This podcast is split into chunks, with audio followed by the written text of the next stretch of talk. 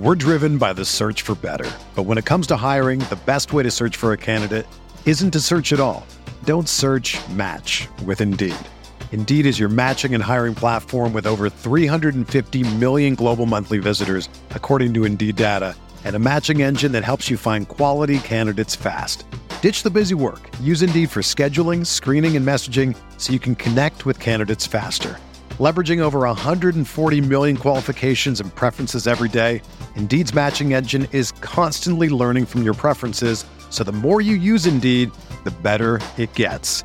Join more than 3.5 million businesses worldwide that use Indeed to hire great talent fast. And listeners of this show will get a $75 sponsored job credit to get your jobs more visibility at Indeed.com slash BlueWire. Just go to Indeed.com slash BlueWire right now and support our show by saying that you heard about Indeed on this podcast. That's Indeed.com slash BlueWire.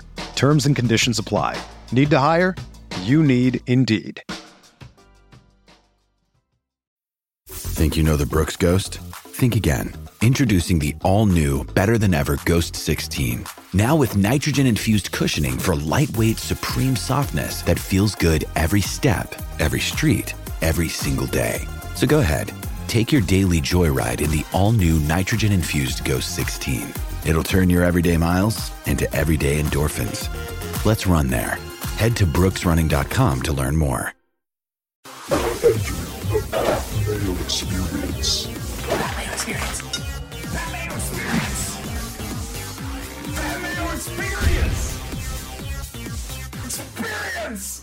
Welcome to the Pat Mayo Experience Travelers Championship Millionaire Maker DraftKings picks and preview.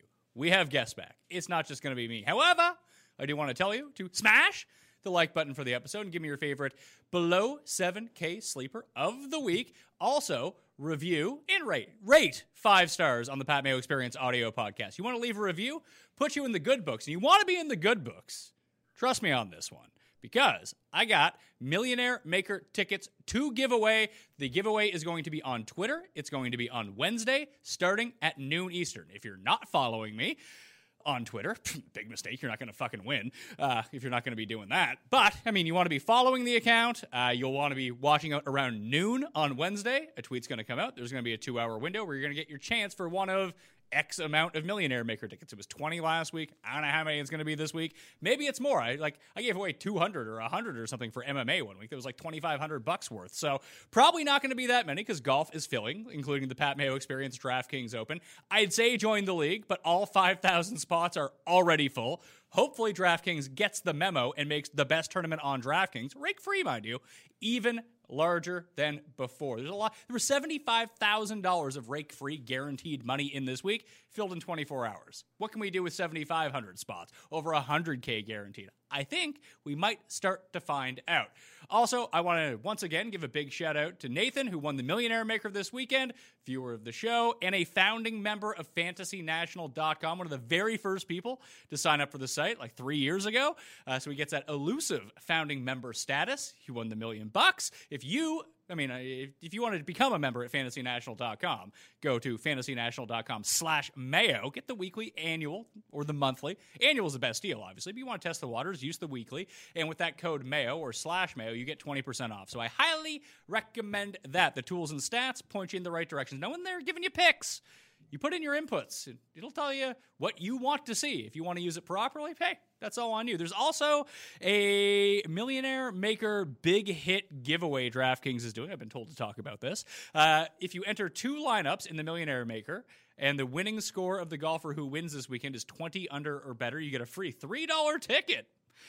Enter three or four lineups in the Millie Maker. Get a $10 ticket if the winning score is 15, minus 15 or better. Here's the one you probably want to take advantage of. It's the biggest deal. Enter five lineups in the Millionaire Maker. If the winning score is better than minus 10, you get a free Millionaire Maker ticket for the next week. A $20 ticket to any contest you want. So uh, that one's probably going to happen. So we can go forth with that. Enough of me. Actually, check out yesterday's show, Sunday show. Download them all if you haven't already. Ben Raza is back. He broke the studio. He's back now. He's from awesomeo.com. What's going on, my man? Nothing. I'm glad. Yeah, I thought I might have got the lifetime ban after I broke everything, but uh, back in business. As it turns out, it wasn't you who broke it; it was us who broke it. So falsely we, accused. We, we have we, we have yeah, sad. We've figured out I think ninety percent of the problem, but enough that I can hear you, you can hear me, you can you can't see me is the only thing. I can see you though. That's all that matters. There we go. We'll, we'll deal with it. We're getting back in the flow. All right. Did you uh, just very quickly? Did you have any thoughts about last week? Uh, did you ever expect to see someone generate the optimal lineup and enter it into the Millionaire Maker? I really didn't. Congratulations to Nate as well. Just dominant. Uh, it must be nice to coast to a Millie win. That's something I never thought we would see. Um, just unbelievable, really. Yeah, it's so funny. Like when you look at the majority of optimal lineups for week, no one ever has them because they involve some like two duds that are like 6,200 or they, they just happen to jam in to make the very top end work with all the top guys. Not this week. Nathan figured it out. Yeah, I mean, it, it fit like a puzzle. Uh, it wasn't crazy at all. Just everything across the board just perfect. So again, congrats to him. We'll see uh, what this week brings. Yeah, and it was very interesting. We always talk about ownership in pivots, and this was kind of the type of roster that we always talk about. It had like two chalky guys in it. Webb was in it, obviously. You know, he was the most owned guy, but he also won. So you needed him. It had a bunch of guys in like the double. It had five other guys or four other guys in the double digits in the teens, and then Niemann at like two percent. There was your differentiator. Yeah. Absolutely. You don't need to be, we talk about this all the time. You don't need to be different in six spots. You just need cumulatively to be different. Uh, and we saw that last week with Niemann being the clear leverage. Yeah. And he left $100 on the table. Sometimes that's enough. That helps. Yeah. Yep. All right. So again, those giveaways coming Wednesday at 12 p.m. Eastern Time on at the PME Twitter account. Also, live chat Wednesday, 12:30 p.m. Eastern Time, DraftKings YouTube channel, facebook.com slash PME, and up on the audio podcast feed as soon as it is over. Rate it five stars while you're there, especially if you want to get one of those tickets. Wink, wink. Let's go. All right. So let's jump into this. We got a lot of guys above $10,000 this week at TPC River Highlands, another Pete Dye course par 70, 68.50 in terms of yardage. Not real long. So uh, when I went back and looked at the actual numbers, Ben, on who excels at this course, there's many ways that you can tackle it, but ball striking, like it's the first of the first three tournaments we've had since we've been back, this is the first one that really puts a lean on off the tee over around the green. So off the tee in approach, short par fours are really the three things that I'm coming down with. Now you see Chez Reavie won last year, so you don't need to be a bomber. I think this is where people get confused when they think about off the tee. Some short hitters are really good off the tee, although they don't hit it 350 yards. Uh, Reavie was one of those guys. He crushed it off the tee last year. Yeah, you can gain. I always think of Molinari uh, when I think about that. You can gain off the tee, strokes gained off the tee without being long. That just means that you're hitting a ton of fairways. You can control the ball. So total driving, things like that are definitely pertinent this week. It's not just bombers. So the top of the $10,000 level, Rory for the third consecutive week comes in as the highest priced player. He is 11,200. Bryson has cracked the 11s as well. He's even $11,000. JT 10.8, Webb 10.5, Rahm 10.2, Brooks an even $10,000. For me, I think this is one of these tournaments where I'm just going to bank on the very, very, very top end guys not winning again and fade everyone besides Rahm. okay, I like. If I had to pick one guy, it would probably be Rahm as well. Uh, you know, you're getting a savings from Rory. He can lean on the driver. He hasn't been great, but he also hasn't been banned. He couldn't putt at Charles Schwab, rebounded and, was middling last week. Uh, I do like Rory quite a bit though as well. He's someone I think the course will fit a little bit, can be more aggressive. Um, and then you know we talk about this every week. You're going to get ownership on these guys. You can't really choose wrong. But I'm going to be leaning more on those traditional, more aggressive drivers of the ball right now. So well, I'm looking at the very ownership uh, from FantasyNational.com. This just takes an aggregation of people who people are using on the site, spits it all in one, and then we see the generated lineups. Obviously, it's still very early in the week. It's Tuesday afternoon, Tuesday late morning. So you want to check in like Wednesday evening once everyone's like generated their lineups. Be like, oh, no one's actually using that guy because stuff can swing once you know you hear people talk. You know, some people come late and they're like, oh, that guy looks good. Then all of a sudden the ownership starts to rise. But it does appear like no one's using Webb. Yeah, I mean, he's got the double whammy. He's sandwiched between a lot of big drivers he won last week, which I'm guilty of too. A lot of people, uh, it's counterintuitive, but when when people win, they they tend to fade them the next week. I think the course is fine for him. I still I, you know, it's just hard for me to pay three hundred dollars more for Webb than when I can get Rahm. I just, I really have trouble doing that. And it's not like Webb is going to be super low owned, even though he's clearly not going to be what he was last week. Yeah, like initially my lean was, hey, Justin Thomas is going to wreck this place, and I think that he might. That's the scary part about having Rory Bryson and JT all at the top is one of those three guys finally plays to their top end, and it's over. Like they're going to win. That's why I wanted to go with Rahm because I think that Brooks is going to be pretty popular for good reasons. He actually showed up last week. That it feels like Rahm I thought was going to get sandwiched a little bit because he initially opened at 22, uh, then he settled at 20 once the odds were readjusted. And I was like, oh, maybe if he drops down to 25, I'll bet him to win. It's gone the other way. It seems like people are actually all over Jon Rahm this week. Yeah, I, I mean, I, like I said, I think he fits the course well. Um, he's someone that we really, and it's early. I'm sure he'll have some lumps, but he he really hasn't had prolonged bad stretches. Uh, he has a couple missed cuts and he rebounds immediately. You know, he's had two so-so performances to start this rebound season he'll be fine. So I think this is honestly almost a buy low spot on a guy who's still 10,200. So if we look at it, I sorted Fantasy National just by the last two weeks. So the first two events back to see how players and like it's, it's really tough to get a judge of recent form because putting plays so much into that. Ball striking wise, how are people doing? So if we just sort by strokes gained ball striking, which is an amalgamation, of off the tee and approach in terms of strokes gained. The top 10 players in this field over the first two tournaments back answer Bryson, Sergio, Niemann, Doc Redman, Max Homa, Viktor Hovland, The Glove, Lucas Glover, Joel Dahmen, and once we get to this $9,000 range, my pick to win this tournament, 9400 bucks, Dustin Johnson. Yeah, well, we're going to be going down. I really like DJ as well. Uh, he kind of got overshadowed, I thought, by Brooks making a charge. And last week he was really good. He just his short game was non-existent. So 9400 can be more aggressive here. Poa, uh, what's not to like about DJ this week? Yeah, it, I feel like he's going to get a whole lot of steam coming at him. If you look at the entire 9K area, Cantlay is back. He's 98, plays this course really well. Xander 96, then DJ, then Rose at 92, followed by Morikawa and Ancer. I'm really curious to see what happens with the ownership of Ancer. Like, nine thousand's not too much to pay for him if he continues to play this way, but it feels like he had he was he peaked last week. Like, can he do that again? I'm gonna probably say no, but he might just hit four more putts this week, and he doesn't need to be as good tee to green because the guy couldn't get anything to drop. For me in this area though, it's DJ and it's Morikawa, and that's probably gonna be it it's just really i mean listen he should have won you know whatever i'm not going to talk about webb but yeah Ancer struck the ball better than anyone last week. He, he should have won that tournament. It is kind of hard to think there won't be eh, you know look at morikawa. I don't want to pull uh you know it's just one week but he kind of should have won two weeks ago and he was not as crisp last week. You don't know if that's a hangover effect or whatnot. That was the first time he's lost with the irons in seemingly forever so uh, there is something to that I'm pretty comfortable with Rose, especially if people don't want to go there. His game's, I don't want to say all over the place, but he can get hot with the putter. He can get hot ball striking. Just good player, 9,200. I, I feel comfortable going DJ Rose if I had to pick two. DJ Rose. I'm going to go DJ Morikawa. What do we do with Cantlay?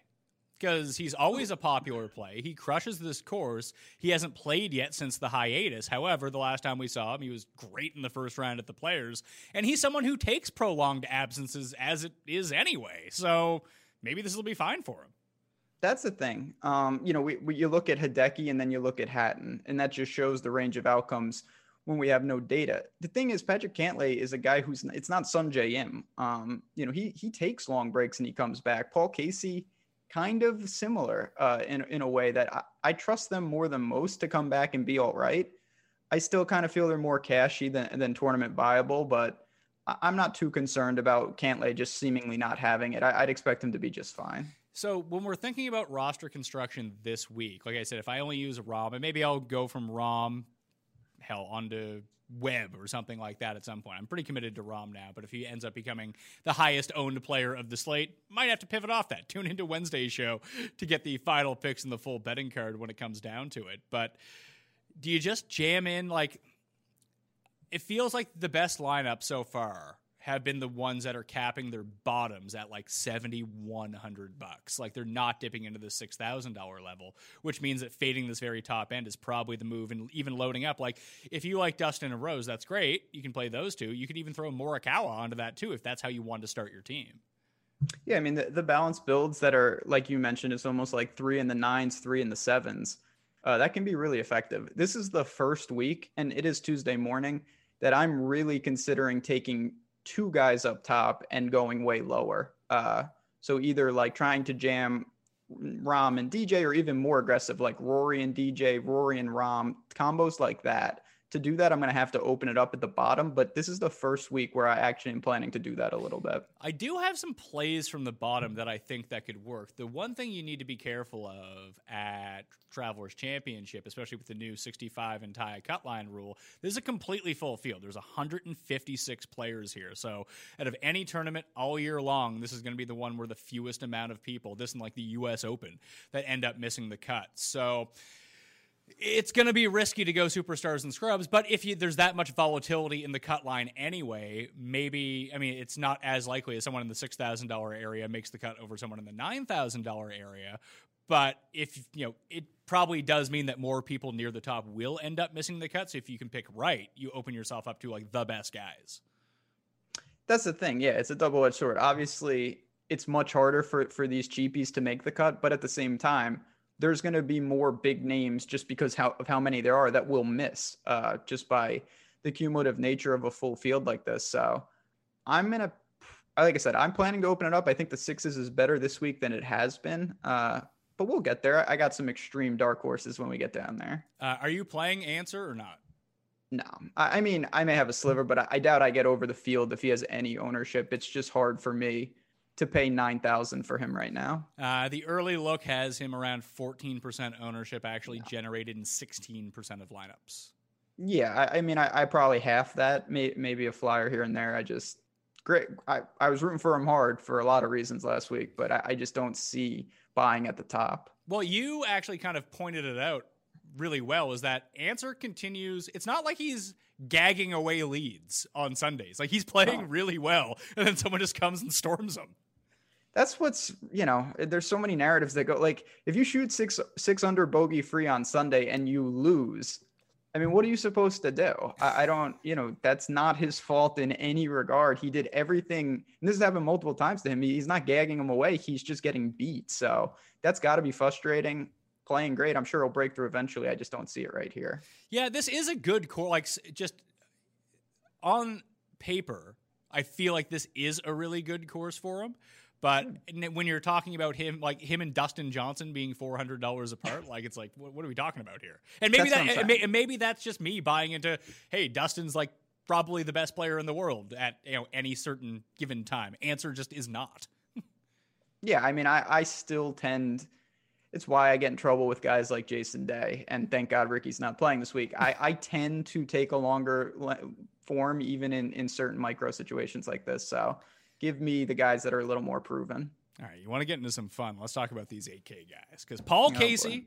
back in the field, eighty nine hundred dollars. He's like a Mister Travelers Championship, despite never winning here before. Great course history, and even at the cor- the two main corollary courses that I've found that just have similar leaderboards are Riviera and the Valspar Championship. Obviously, Paul Casey is the back to back defending champ of the Valspar Championship, tends to play well here, and Riviera. The other one that I found was the 2017 Northern Trust. Uh, just a lot of similar names that pop up at the Travelers popped up at that one as well, plus Riviera, plus Valspar. But do you play Paul Casey at 8,900 bucks? I think I'm going to fade. Yeah, I'll probably, I mean, in, in cash, I may look to him, but in a tournament like the Millie Maker, uh, I think the course history will entice people more than it should. And we don't know. I know I just spoke about him and Cantlay, and I do feel fine that they play okay, but we don't know. Um, so there is that inherent risk. Uh, if he's very popular, and I expect he will be, I probably come in underweight. There's just too many other guys that I at least have seen, you know, four, six, eight rounds from uh, that I feel more comfortable with. So going down the line after Paul Casey, Bubba Watson, three-time mm-hmm. champ at this course, 8800 bucks is up next. He's followed down the list by Patrick Reed, 87, Sungjae Im coming off a miscut as my one and done. Thanks Sungjae at 86, Sergio Spieth, Woodland, Finau, Matthew Fitzpatrick, 8,100, and Mark Leishman, another former winner here, at $8,000. So the ones I have highlighted right now that I think are going to make it, I'm using Bubba. I don't fucking care. I, I think he's going to play well. He's playing well, and this is a course he plays well at. What's not to like? Uh, Sergio, going back to that, probably use Leishman because I don't think that a lot of people are going to be on him. And outside of the first hole at Colonial, actually played pretty well. Uh, and Tony Finau. Tony Finau and Patrick Reed, I think, especially Patrick Reed, I don't think people want to go back to after he missed the cut. Yeah, so obviously, no surprise. What am I doing? I'm going right back to Patrick Patrick Reed and Tony Finau. Definitely my favorite too here. Uh, I don't worry about Reed whatsoever. Sungjae's fine as well. He missed the cut, but Reed, Reed should bounce back nicely. Finau's got some things that I do like here uh, coming. Should be able to be aggressive. Not playing particularly great, but also not playing bad either. He just needs to shore up the irons a bit. Um, you know, the putter, we'll see. That the POA nature of this, though, I, I, think is kind of an equalizer, and it can't hurt him uh, per se. So I'm gonna go back to Reed, back to those guys. I'm a little nervous because you are the Bubba Whisperer. Um, I wasn't planning on going to Bubba, even though he does win this seemingly every year. Yeah, but it's usually like pretty telegraphed. Like outside of I think one of his wins where he just wasn't really playing well whatsoever, just came and stormed everyone here anyway. He made every putt inside ten feet that year to beat Brian Harman. So if you're gonna make every putt inside ten feet, I don't really care who you are. You're probably gonna win the tournament. Although I guess that Abraham Ancer technically made every putt inside ten feet because he kept missing from like eleven feet, so he just tapped it in, so it all worked out. Either way, Bubba's played well these first two events. He had one bad round at Heritage in round three when he couldn't putter chip. But if he's like his game is looking okay, and it seems like people are hesitant to use him, which I find really fascinating. That's interesting. See, I, I wouldn't think that's the case just because we're still pretty early with recent form. Um, I just the thing I like about Bubba fades is that you can get paid off in a big way. Like even I know I'm zooming in here, but the last three years, miscut first and 54th. Like you're getting two out of three, you know, really lucrative fades, and obviously you're incredibly punished in 2018. But I, I, the range of outcomes for him is gigantic, even at a course like this. So ownership always tells the tale. I, I think he's going to be more popular, though. Um, maybe I'm wrong about that. I, it's not to say I I think that he'll be probably one of the 10 highest owned guys in the millionaire maker, but I don't think that he's going to be pushing like the 25% or even the 20% like some people expect. There's too many good players in this area. Early ownership actually shows no one's using Sergio, which I think is crazy.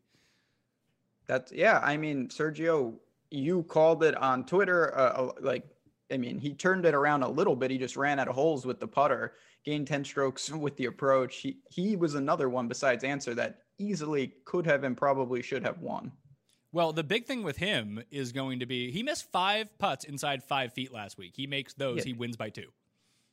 Just disturbing. Um, hasn't been here in a while, but this course should fit him.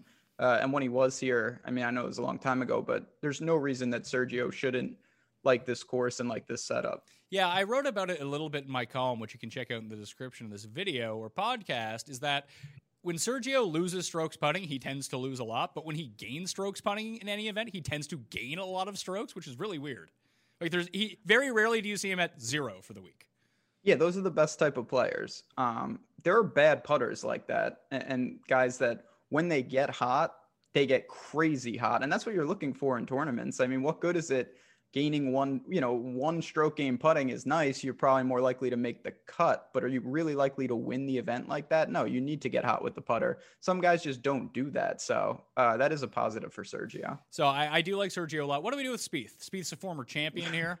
Uh, no, it seems like now no one is using him again after he went from like he's back, Wonder he's why. back. Now everyone's like, oh, he fucking sucks again. Yeah, that's unfortunate for me because I was never using him. Uh, it I don't even there's going to be a time where Spieth will pay some people off uh, and then I'll reevaluate. Until that happens though, I I'm not going to use them indefinitely. Did you know that at Heritage, rounds 2, 3 and 4, he gained strokes off the tee in each of those rounds? He just couldn't putt last week, really. He had one really bad round with the irons. But you expect Spieth to be putting the lights out all the time, which is why you don't bank on putting. But it turned the other way and he was a disaster. But I was encouraged to see him in the eight rounds since he's been back. He's actually gained off the tee in six of them. That is surprising. The pro- it just seems always that it's always something now. Like he strings it together for runs and we see six birdies in a row, but I, I just his stats show nothing uh, consistency wise. So I, I can't. It's not even close for me. I, there's no chance I play him. Yeah, I'm kind of going down the same same road as you. Uh, Leishman. I'm not going to use Fitzpatrick. I'll use Leishman in this spot. Like I said, former champion tends to play well at Riviera. Uh, Sergio's another one who plays well at Riviera and Valspar, coincidentally enough. Uh, with Leishman, looking back at his Charles Schwab, like his first hole, I think he triple bogeyed after putting it into the woods. He almost broke even for the week off the tee, and he gained four strokes on approach in two rounds. So Leishman's another guy. When you just brought this up with Sergio, he loses. He has some really ice cold putting performances, but when he gets hot from the greens, we see it in the form of wins a lot. At Farmers, he gained eight strokes putting, API around six, uh, and then around that, he lost a, you know a handful of strokes. The boom bust nature of him, always really good target. Uh, gaining consistently with the irons. I have no problem with Leishman. Actually, you know, if I had to pick a third guy from this range, it would probably be him. Well, it's going to be an interesting spot for him too. I don't think the course history is going to play too much of a factor, only because when you look at the top of the seven thousand dollar range, Niemann is right there, and people want to use Niemann for good reason. Yeah, I mean Niemann is fantastic. He's I mean, he's still only 21. He scores like just an absolute banshee. It's insane. Like he he makes cuts on the number, and then it's just immediately showdown season for him. So I get that. I'm going to Hovland. Uh, I like this spot for him. He's quietly just chugging along. His short game is weak. Again, great ball striker, strong off the tee. 7,800. I actually bet him at 60 to 1. Um, so I'm I'm on the Hovland train this week. Yeah, when it came down to my final spot in terms of the betting card, I'm still trying to figure it out. Hovland was the one guy I was looking at along with Scotty Scheffler, who's back in the field this week, because I feel like they both do similar things well, except for Hovland consistently. The ball striking for him, like to look at his like baseline numbers, just off the tee and through approach, is that he's Rory. It's weird. Yeah, that's a good thing. I mean, it's it's interesting to me because these guys are all grouped, and I get that they are, but Morikawa being so good with the irons, I think is overshadowed how good Hovland is just eh, you know an accumulation of off the tee and just ball striking in general. So I mean, look at the price difference, and I get the results have been a little different, but Hovland to me still um, is in the cover. Like he is a damn good player. Seventy eight hundred, I feel more than comfortable there. Yeah, I'm gonna go to him DraftKings for sure. I might end up getting on that bet as well. So that eh, upper seven thousand dollar area, I do like him. I like Niemann and Hovland, seventy eight and seventy nine no shocker there. Poston is just kind of jammed in between them. No one's going to use him, but I, I, don't feel like this is his type of course.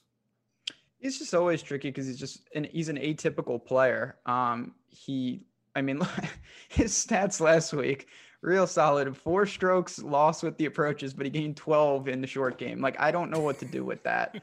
um, now he's coming off two consecutive top 10 showings. He, he gets it done. It's just very hard for me to look at that and then look at Hovland and not figure, you know, Brian Harman is here. He's going to be very popular. Yeah, it makes sense. Yeah, well, yeah, let's let's pass on Brian Harman. What do you think? no dice. No, I, am just it's not for me this week. There, I, if in this 7K range, I'm probably going to have some guys miss the cut. That's going to happen. However, I'm just going pure ball striker. Like the guys I have highlighted: Niemann, Hovland, Scheffler, Conners, Kokrak. Boom. So are you even close to playing Jason Day at this point, or are no, you just over it? No, no. I, I haven't okay. played it. I made the mistake and bit on Ben An last week. I was like, I took one week off. I'm gonna be sneaky and come back. Then it turns out everyone used me fucking was terrible. Uh, oh Jason Day God. just continues to be terrible. yeah, he's awful. I mean, eh, it's, it's again, Spieth is providing coverage for for like Day is just broken. I've been using him. I have to wind it down. I, there's just nothing to even point to except in 2016 he was very good, uh, and I don't think that's a real data point at this point. So a lot of ball strikers there. Corey Conners, your boy Keegs. Um, I think this Ryan. Is a, I, I think this is a really nice week to go back to Kokrak after everyone like kind of sniffed his jock last week and he was terrible. That this is a better, this is a much better course for him. I know he had had a decent showing at Heritage in the past, but another guy good at good at Riviera, good at Valspar, should be good here. Yeah, I mean, he definitely should be good here. He's got a lot of experience with not a ton of success, but there's also, I think, an argument to be made that Kokrak is just a better player at this point. Um, he's taken some strides in a lot of courses. His short game is horrendous. It's going to be bad consistently. There's nothing you can do about that. But I don't mind that. I still probably prefer uh, dropping down a little to some of my extreme guilty pleasures in the low sevens. So, okay, in the low sevens at seven thousand dollars even, I'm going with the glove and Max Homa. Mhm. I'm just going to use those two guys. They're probably going to be popular. I don't care. I like them this week. So let me guess. You're going to use Frittelli and oh, Louis there. You're definitely going to use Louis for sure, right? I mean, Louis to me, I, it, everything checks out except that he's Louis and he's playing horrible. Just that slight problem. But I mean, this is a guy, he was second at Valspar last year. He should set up perfectly. He was 10th at the Northern Trust that you referenced. He's just a pure ball striker when he's going. His form to me is almost irrelevant. He can rebound off anything. Nobody, I don't think people will go to him. He's 7,200. Uh, he's played Travelers. Uh, I don't know what else to really look at. I'm definitely going to Louis and I'm going to Ben An. Need him to turn it around. He's been bad lately.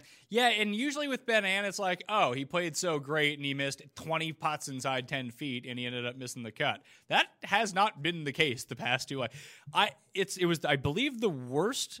Let's see, huh? Maybe this is something to look at. So the two worst tournaments ever that he's had off the tee. RBC Heritage last week lost 4.1 strokes off the tee. And then the other one was RBC Heritage in 2019, where he lost eight strokes off the tee. Maybe there's just something about Heritage that just he can't handle. Yeah, and that's something that I actually did notice. Um, and then just to speak to Charles Schwab a little bit, and again, you can say this about a lot of guys. He lost three strokes putting, which isn't surprising. He also made a nine on a par five. So, you know, that that finish is a little inflated. And then you look at Heritage, obviously it doesn't agree with him. You lose four off the tee, you lose six with the putter. That's why he missed the, the cut by a million strokes. Um, I don't think it's as dire as it seems. Coming to a place where I, I have no problem with the course fit for him, 7,200, he, he's definitely going to be in the pool. Are you going to talk me back into stupid Ben An? I'm trying to quit, come on, in. I'm trying to he's a world class scrambler. I know I say that, and then it just doesn't matter because you can just green the greens and regulation this to death. But I, I feel pretty good. This reminds me a little of like Ryan Palmer punished me and everybody at Charles Schwab. If you hung on, you got paid off last week to an extent. Um, Ben An, I think, could have, be in for a quick turnaround right here. Yeah, there, there's a bunch of other guys in this range too. Like Snedeker, the simulator at Fantasy National, really likes him, but he's just been he did not play well at all last week. Rafa, Collie, Rogers, I think is going to be somewhat popular. You always have the outlier that is Danny Lee. If there was some sort of format where you could take the players' two best rounds of the week and make that your team, Danny Lee would be on my team every week. Yeah, he'd be a multiple, you know, major winner at this point. I think. Uh, what about you, your boy Shane Lowry? You always mention him.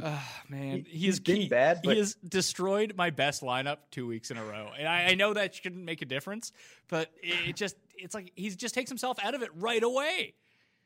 He's been bad. It really has, and I, I haven't had a ton of interest, but I just I see him down, and this is where I like to target him because the ownership will be gone. He's a guy we know he can pop anywhere, strong field. Um, I, he's what I'm hoping to do with Shane Lowry is maybe play like between five and ten percent and still get leverage. Uh, that's the plan, at least. Let me see what is early. I'm gonna I'm gonna put a star next to his name, Ben. You've somewhat convinced me on that one, just because I've been rolling with him anyway. Why why would I give up now that he's seventeen hundred dollars cheaper? But that's what I'm saying. in terms of Shane Lowry, where are you at, Shane Lowry? Yeah, two percent. That's what I'm saying. Like two percent Shane Lowry at 7,100. Now we're talking just on on the profile. It doesn't mean he's going to play good. It just means that if he does, and I have trouble predicting when he does, you could get paid off in a huge way, which is obviously what you're trying to do. Any love for Kevin Na? It looks like he's gonna play, and maybe he doesn't gain enough off the tee for here. But like, uh, remember when Furyk shot 58 at this course? Na kind of reminds me of Furyk in a way. Like when he gets hot with the irons, like he peaks, like he peaks in the two spots where you would want like a way that you can win. So like you can like Brooks and DJ were the two best guys off the tee last week. Generally speaking, like if you peak with the driver, that tends to be somewhat consistent, but that's not going to win you a tournament. If you can be the hot iron guy and or the hot putter guy, that wins you tournaments. Oh yeah, I mean Kevin Na. I mean he's shown that he can just get crazy hot. If he, this is a course where he'll actually be able to get you know short irons and wedges in his hand, can get can get going on the greens. I worry about his back, obviously. I, Ryan, the problem I have is I look there and then I'm just like, well, Ryan Moore is the same way. If you can get wedges Ri- in Ryan Moore's but- hand, Uh, yeah, but Ryan Moore just doesn't make enough putts ever, ever. yeah, he's yeah, he's just not good. That's the other problem. um, but I don't know. Ryan Moore sucked me in with he he loves travelers, and I get it. I get exactly why the course history is the way it is for him. Um, I think if I had to choose, I would go to Ryan Moore over Kevin Na. He's going to take those shares. The more I was just looking at uh, who the best scorers, at least recently in the field, are from 400 to 450 yards uh, in terms of those types of par fours. There are seven of them on the course this week, and Webb just keeps popping up. That's terrible news. Um, Webb pops up everywhere. yeah, I'm sure he does. I, I'm sure he does with his 200 feet of putts on Friday every week. Um, You're gonna need that though. Yeah, I know. Yeah, you- I I can confirm that you can use that. It's just no. I'm I'm gonna stick to my guns. But I got so I did only a couple useful things last week, and they were debatable at best. But one of them was I played Charles in Showdown consistently. Charles is low key coming back. You heard it here first. Former winner of Val- former winner of Valspar, uh, top five at Riviera. You see what I'm talking about? He- but he's another- upward. But he just bleeds strokes off the tee though. Still, I know. Last week, though, I know it's a different course, but it was better. The game looked good. Uh, there's really no history to go off of here.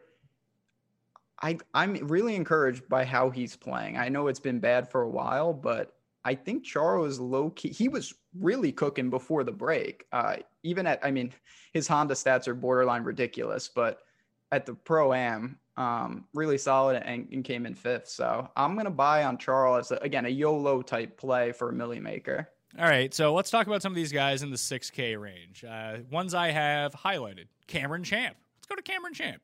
Doc Redman, I think, is going to be very popular this week, and I can see why. He's striking the hell out of the ball. He's 6,700 bucks. I like Vegas at 67. Norlander is the min, and he seems like he should rate out really well at this course, but I, I don't know if I want to go to these guys. Like uh, Tagala is someone I think that you could potentially take a shot on, couldn't you? I, I don't. That sounds like a made up person to me. So um, every week there's Grillo. guys with well Grillo. He sounds also made up for a different reason. He so Kevin Tway and Grillo are two guys that in theory make perfect sense, but I don't know if I can get over how ugly it's been. Um, honestly, in a, in a ridiculous way, I'm almost more concerned about Kevin Tway's form. Yeah, well, Kevin Tway can't drive the ball anymore. That used to be like Yeah, his which- thing, and then you just go look at his numbers. He's lost off the tee in like ten consecutive events. That's yeah. Again, problematic would be the word. What about Tyler Duncan? Oh, T Dunks, Um, he was my guy last week, and then he T- fucking yeah. blew it on the weekend. He tries at least. He's just been playing solid golf though. you like you Um, you like his effort? Yeah, he, he's a grinder out there. I, I do think there is low key something to to a guy like that who seemingly always finds his way in. I'm not saying he's going to get you a ton of finishing points, but you talked about this is a week where six of six could be legitimately like one percent. Um, you know, depending on what tournament you're in, you're going to be a handful of them. You, you you can kind of go to guys that you think can maybe just get through. Harry Higgs is down here. Oh, yeah. 6400 making cuts consistently, always outscores his placement. I, I mean, I think you could do a lot worse than Harry Higgs, even though the irons are really bad. If the putter cools down, he's absolutely cooked. How about Aaron Wise, your guy? He's like the min, basically. Hmm. I mean, he's another one that I have no problem. The problem with Aaron Wise is that he went from being, I don't say a great putter, but he was a better putter than this. His putting is just completely gone, and the ball striking is not crisp enough to carry that. So, is he going to be in the pool? Probably. So, we'll, I mean, I, am going to keep playing. I, I had some Troy Merritt last week, uh, and it was horrendous. He's someone I think can get hot on the greens. These are really deep targets, though. I mean, I'm not playing Grayson, obviously. I'm not playing Kyle Stanley question mark. Okay, so Kyle Stanley was actually someone that I was looking into. So Stanley actually struck the ball really well last week despite missing the cut. Obviously, he couldn't make a putt to save his life because that's what he does. But he's one of those sh- like when we talked. You said Molinari was kind of the guy that short hitter, but still gains a bunch off the tee. Kyle Stanley is actually that guy too. Yeah, he. I mean, he is. I, tend to think of him, and I, I'm not trying to pigeonhole myself with him. I, I usually try to target him at courses that have like really long par fours. Uh, he's great at attacking those, but I don't think this is a terrible fit. And we're talking about, like you mentioned, these are the low sixes. Uh, you want to just find a guy who can do one thing good and go with it. That's always my strategy. If they can get crazy hot with one part of their game, that's good enough for me to at least consider down here. Yeah, I, I don't see a huge differentiation really between some of these guys at the bottom sixes and the guys at the top of the sixes or even low sevens. Like you could probably go to local local hero Scott Stallings if you wanted to. Made the cut last week, gained a bunch on approach, always puts better on POA. He's used to these conditions. Like I don't love Scott Stallings by any means, but he's someone who can drive it a ton. And now that they're testing for COVID, I don't think they're testing for steroids anymore. So maybe he's back on the juice. Good. Yeah, he threw him off. Um, I, that's my whole theory on this week. Like, I don't see a ton of difference between these guys in terms of made cut equity and and the guys almost a thousand dollars more than them. So if that allows me to jam Rory, Rahm, DJ, you know, combos two of three, I, I'm gonna do it, and then I'll figure out the rest when I have to. Yeah, I only have one guy projected over five percent right now in the six thousand dollar area, and it's Redman, and he's at eleven. Yeah, and and that's not surprising, like you said, the way he's striking. What? Oh, what about as you say, the inventor of basketball? Ah, Um, I'm, I, I'm using him again this week. I like. him. Okay. Yeah, I mean, the, the irons have been fantastic, seemingly making cuts consistently.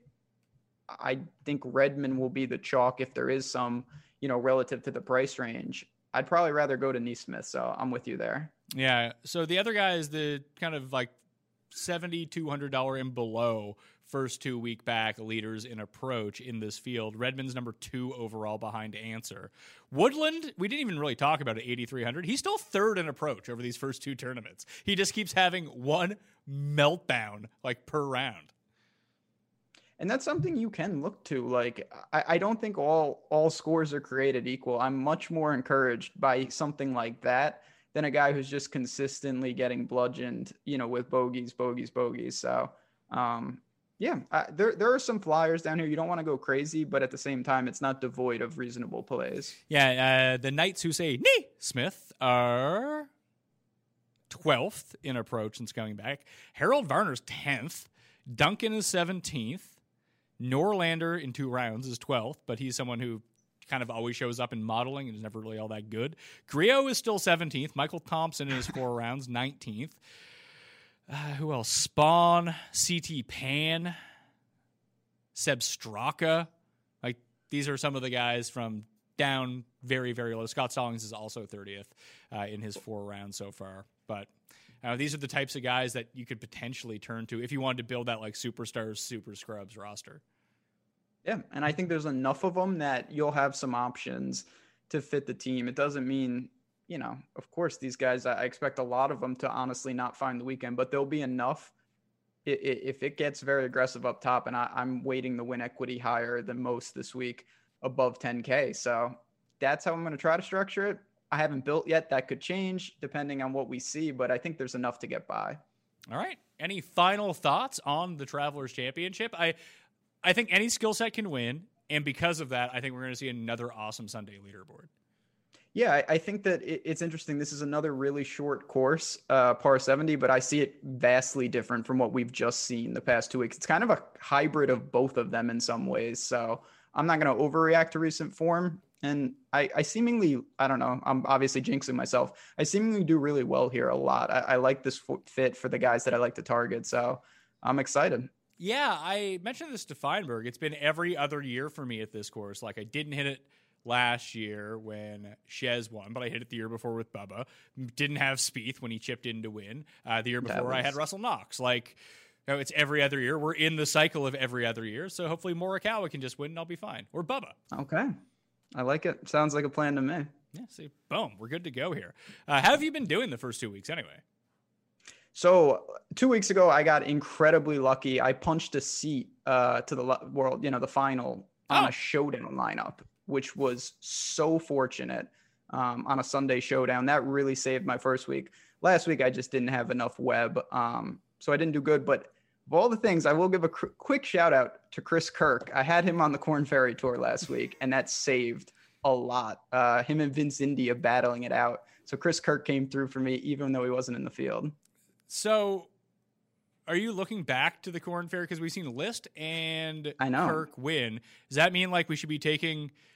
I don't know, Brandon Hagy at the. I saw Shawn Stefani's in this field. Maybe him, like guys that you recognize from the PGA Tour, and just bet them because my main man Will Zalatoris is like good every week but never wins. Every week. Yeah, he, he was up there last week again. I, I do think there's something to these guys taking class drops.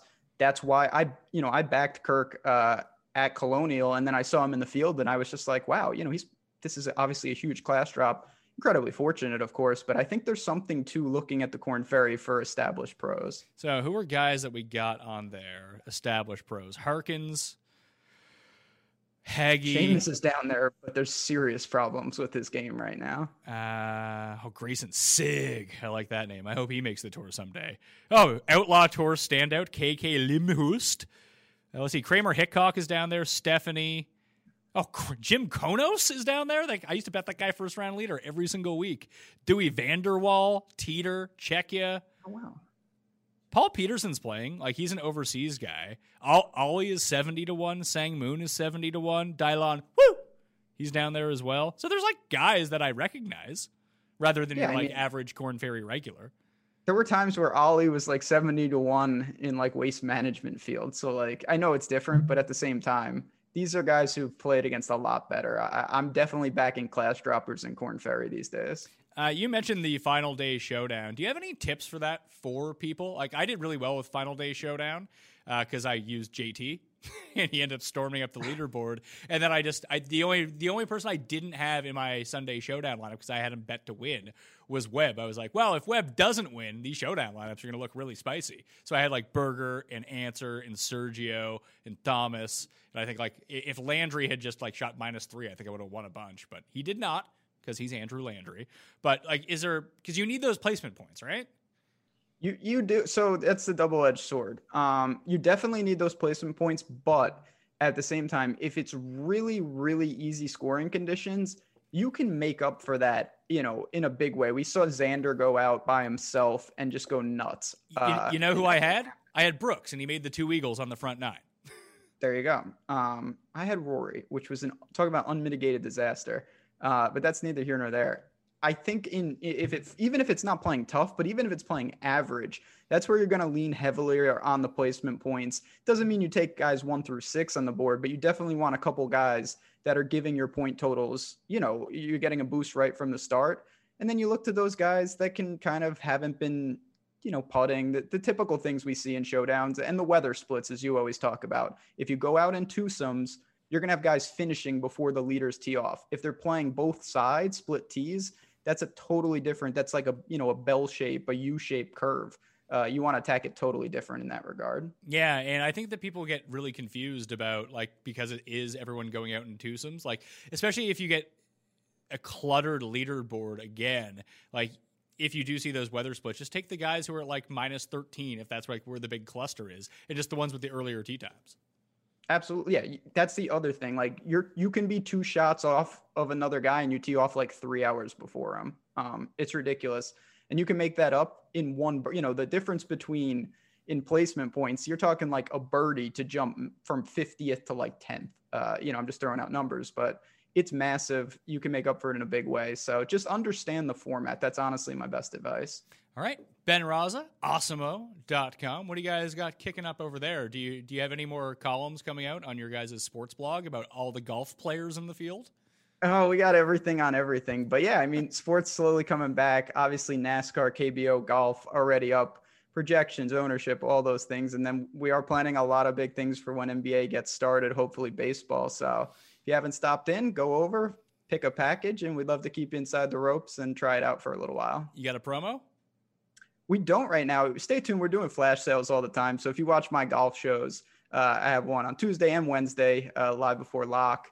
You can see that we have flash sales during the show. You can get in uh, for a promo, save some money. All right. Well, you just follow Ben on Twitter at JazzRazDFS, and then you can find out everything that comes down the pipeline. For me, at the PME on Twitter. I'll be doing giveaways Wednesday, noon Eastern Time to 2 Eastern Time for Millionaire Maker tickets for the Travelers Championship this week. I suggest you go check that out. So give me a follow along there. You also follow me on Instagram and Facebook at the PME. 12:30 p.m.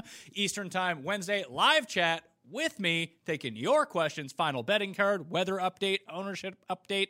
We'll have that all for you. Hope to see you there. You can check that out after the fact on the PME audio podcast feed as well. If you're an audio listener, please scroll to the bottom, hit five stars, be on your way. That'd be I'd be very grateful if you could do that. And fantasynational.com slash mayo will get you 20% off. Winning a million dollars, not a guarantee, because I've been a member. I ain't winning a million bucks. I can tell you that much right now. Hopefully you can, though. I'm Pat Mayo. Thank you all for watching. I'll see you next time. Experience. Experience. This is the story of the one. As a maintenance engineer, he hears things differently. To the untrained ear, everything on his shop floor might sound fine, but he can hear gears grinding or a belt slipping. So he steps in to fix the problem at hand before it gets out of hand. And he knows Grainger's got the right product he needs to get the job done, which is music to his ears. Call, clickgrainger.com, or just stop by.